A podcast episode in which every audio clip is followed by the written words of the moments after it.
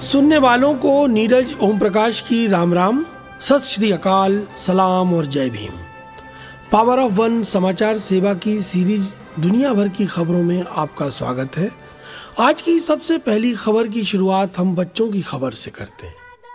नागपुर शहर के सीताबर्डी थाने के आँगन में अब आपको बच्चे खेलते हुए दिखाई देंगे। जी हाँ ऐसा ही होने वाला है क्योंकि नागपुर के पुलिस आयुक्त अमितेश कुमार ने बहुत सारी महिलाओं और बच्चों को थाने में जाने के दौरान होने वाली हिचकिचाहट को गंभीरता से लेते हुए थाने में ही बाल स्नेही कक्ष की स्थापना कराई है। नागपुर पुलिस प्रशासन का सीतावर्डी थाना जोन टू के अंतर्गत आता है और यहाँ की deputy police commissioner of police वही हैं जिन्हें कोरोना काल में सख्त प्रशासन के कारण जोन टू वाली मैडम के नाम से जाना जाता है। जी हाँ आपने बिल्कुल सही पहचाना। हम आईपीएस विनीता साहू के बारे में ही कह रहे हैं। लेकिन आप ये जान लीजिए कि भले ही अपराधियों के मामले में विनीता साहू बहुत सख्त हों, पर वे बच्चों और महिलाओं के मामले में बहुत संवेदनशीलता के साथ पेश आती हैं। तो सीतावर्डी थाने के बाल स्नेही कक्ष के बारे में उन्होंने बताया देखिए बाल स्नेही कक्ष की संकल्पना जो है, सबसे पहले एनसीपीसीआर जो है national commission for protection of child rights जो है, उसमें की गई थी। और इसके पीछे उद्देश्य ये है कि जो पुलिस स्टेशन है, वहाँ पर कई बार जो कंप्लेनेंट्स महिलाएँ आती हैं, वो अपने बच्चों के साथ में आती हैं।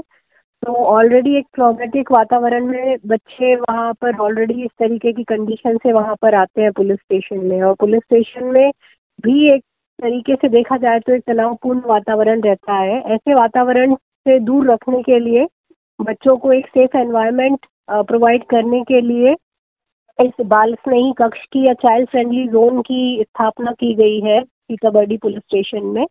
पूरे विदर्भ में ये अपने तरीके का पहला प्रयोग है और यहाँ पर बच्चों के लिए अलग अलग जोन्स बनाए गए हैं। उनको टॉयज जो है अलग अलग तरीके के खिलौने रखे गए हैं एक्टिविटी जोन है स्लीपिंग जोन है और इसी तरह से वहाँ पर बच्चों के खेलने के लिए अलग अलग चीज़ें रखी गई हैं। ड्राइंग बुक्स है एक्टिविटी बुक्स है रीडिंग एरिया है वहाँ पर बच्चों के लिए और इसी के साथ साथ जो फीडिंग मदर्स हैं उनके लिए सेपरेट व्यवस्था भी की गई है और जो इसी सिलसिले में जो ट्रेनिंग है वो भी इनके जो आईओज है, जो वहाँ का जो स्टाफ है, उनको जुवेनाइल जस्टिस बोर्ड के प्रतिनिधियों की तरफ़ से और साथ ही साथ जो है चाइल्ड डेवलपमेंट ऑफिसर इनकी तरफ़ से हमने ट्रेनिंग भी करवाई है हमारे पूरे सीतापुरी पुलिस स्टेशन के ऑफिसर्स और स्टाफ की।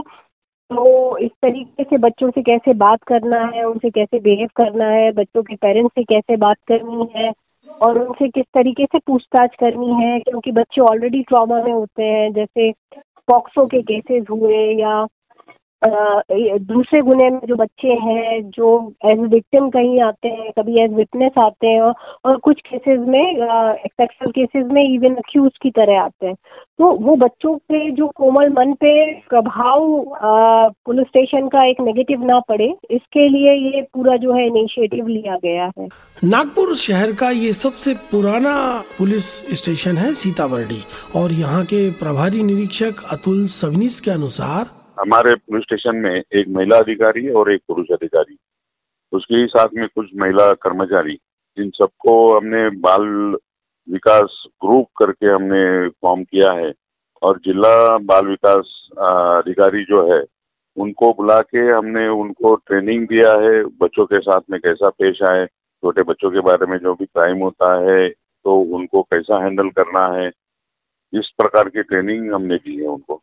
हमने ये बाल स्नेही कक्ष चालू करने के लिए आ, हमारे जो अधिकारी कर्मचारी है उनको प्रॉपर ट्रेनिंग दी है जो बाल स्नेही कक्ष है वहाँ पे जो सब प्रकार की सुविधाएँ हमने उपलब्ध करा दी है।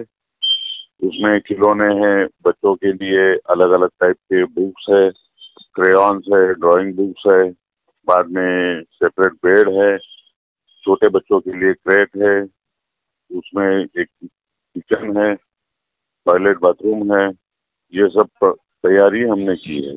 इस सुविधा की वजह से जो भी महिलाएँ तकरार करने के लिए आती है तो उनको बच्चों का टेंशन नहीं रहेगा और बहुत फियर फ्रीली वो अपनी अपनी कंप्लेंट दे सकती है।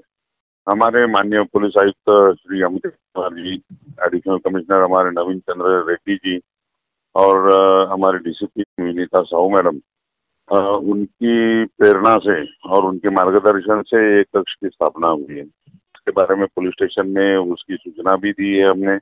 स्टाफ भी उधर अवेलेबल रहेगा तो उसमें जितना भी ज़्यादा सुविधाएँ और मुहैया कर सकते हैं, उतना हम लोग करेंगे। अब सीताबर्डी पुलिस स्टेशन महाराष्ट्र भर में एक ऐसे नए नवेले पुलिस स्टेशन के रूप में जाना जाएगा, जहाँ बाहर से आने वाले फरियादी, यानी खासकर महिलाओं और बच्चों को एक बड़ा फ्रेंडली एनवायरनमेंट मिलेगा। तो नागपुर पुलिस की उन महिला कर्मचारियों को बेफिक्र होकर ड्यूटी करने का मौका मिलेगा, जिनके बच्चे नासमझ और छोटे छोटे हैं। सो जब बात महिलाओं की ही निकली है तो ये बात आप जान लीजिए कि हाल ही के टोक्यो ओलंपिक में महिलाओं ने अपनी ताकत का डंका बजा दिया है। आपको जानकर हैरत होगी कि अब तक महिलाओं ने पुरुषों की तुलना में सड़सठ प्रतिशत ज़्यादा मेडल जीतकर इतिहास रच दिया है। भारत की मीराबाई चानू तो पहले ही भारत की छाती चांदी चांदी कर चुकी हैं, पर अमेरिका की महिलाओं ने पुरुषों की तुलना में तीन गुना मेडल जीतकर अपना दबदबा कायम किया है। तो चीनी महिलाओं ने वहाँ के पुरुषों के मुकाबले में दो गुने पदक जीतकर इस मामले में महिलाओं को गौरव दिलाया है। लेकिन जब बात हम महिलाओं के गौरव की कर रहे हैं तो जान लीजिए कि पड़ोसी मुल्क पाकिस्तान के हालात क्या हैं। पाकिस्तान में महिलाओं के साथ दुष्कर्म के मामलों की गूंज पाकिस्तान की नेशनल असेंबली में सुनाई दी है।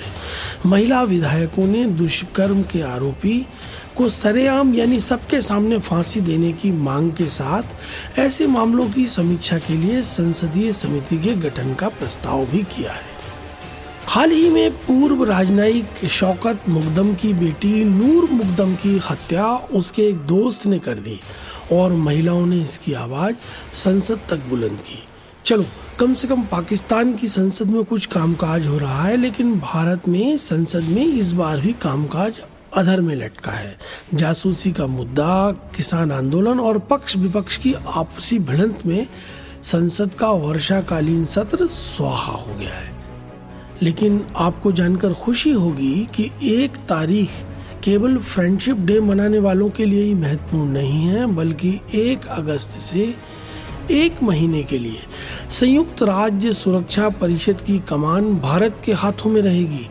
संयुक्त राष्ट्र में भारत के स्थायी प्रतिनिधि राजदूत टी एस तिरुमूर्ति ने पंद्रह राष्ट्रों के शक्तिशाली संयुक्त राष्ट्र की भारत द्वारा एक माह के लिए अध्यक्षता संभाले जाने पर अपनी प्रतिक्रिया देते हुए कहा है, हमारे लिए उस माह में सुरक्षा परिषद की अध्यक्षता संभालना विशेष सम्मान की बात है। जिस माह में हम अपने देश का पिछहत्तरवा स्वतंत्रता दिवस मना रहे हैं। इस महीने के दौरान समुद्री सुरक्षा शांति स्थापना की कवायद करने और आतंकवाद पर कड़ा प्रहार करने के लिए तैयार है।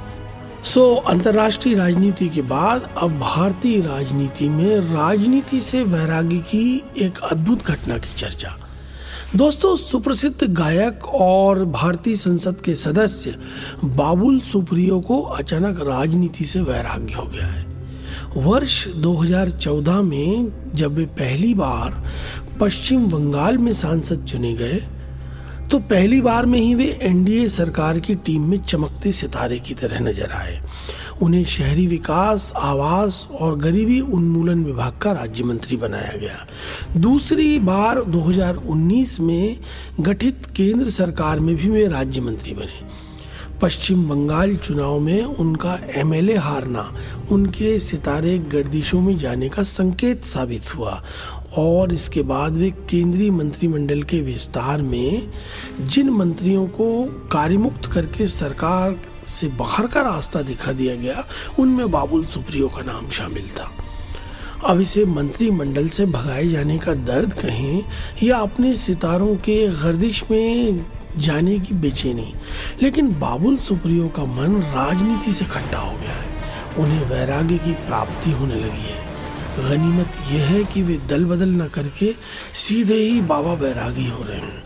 हालाँकि बैरागी तो अपने दाढ़ी वाले बाबा भी हैं, पर दाढ़ी वाले बाबा को कम से कम राजनीति से बैराग नहीं है। बहरहाल, इन दिनों बाबुल सुप्रियो अपने सोशल मीडिया अकाउंट के ज़रिए अपने वैराग्य की व्याख्या और विवेचना करते हुए नज़र आ रहे हैं।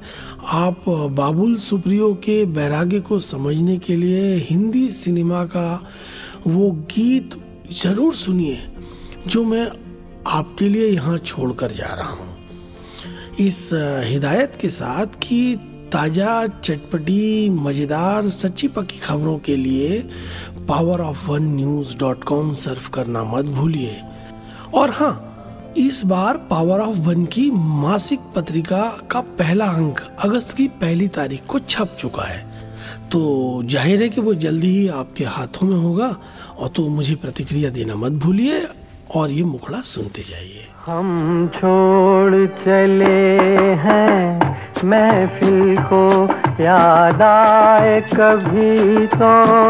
मत रोना, हम छोड़ चले हैं महफिल को याद आए कभी तो मत रोना।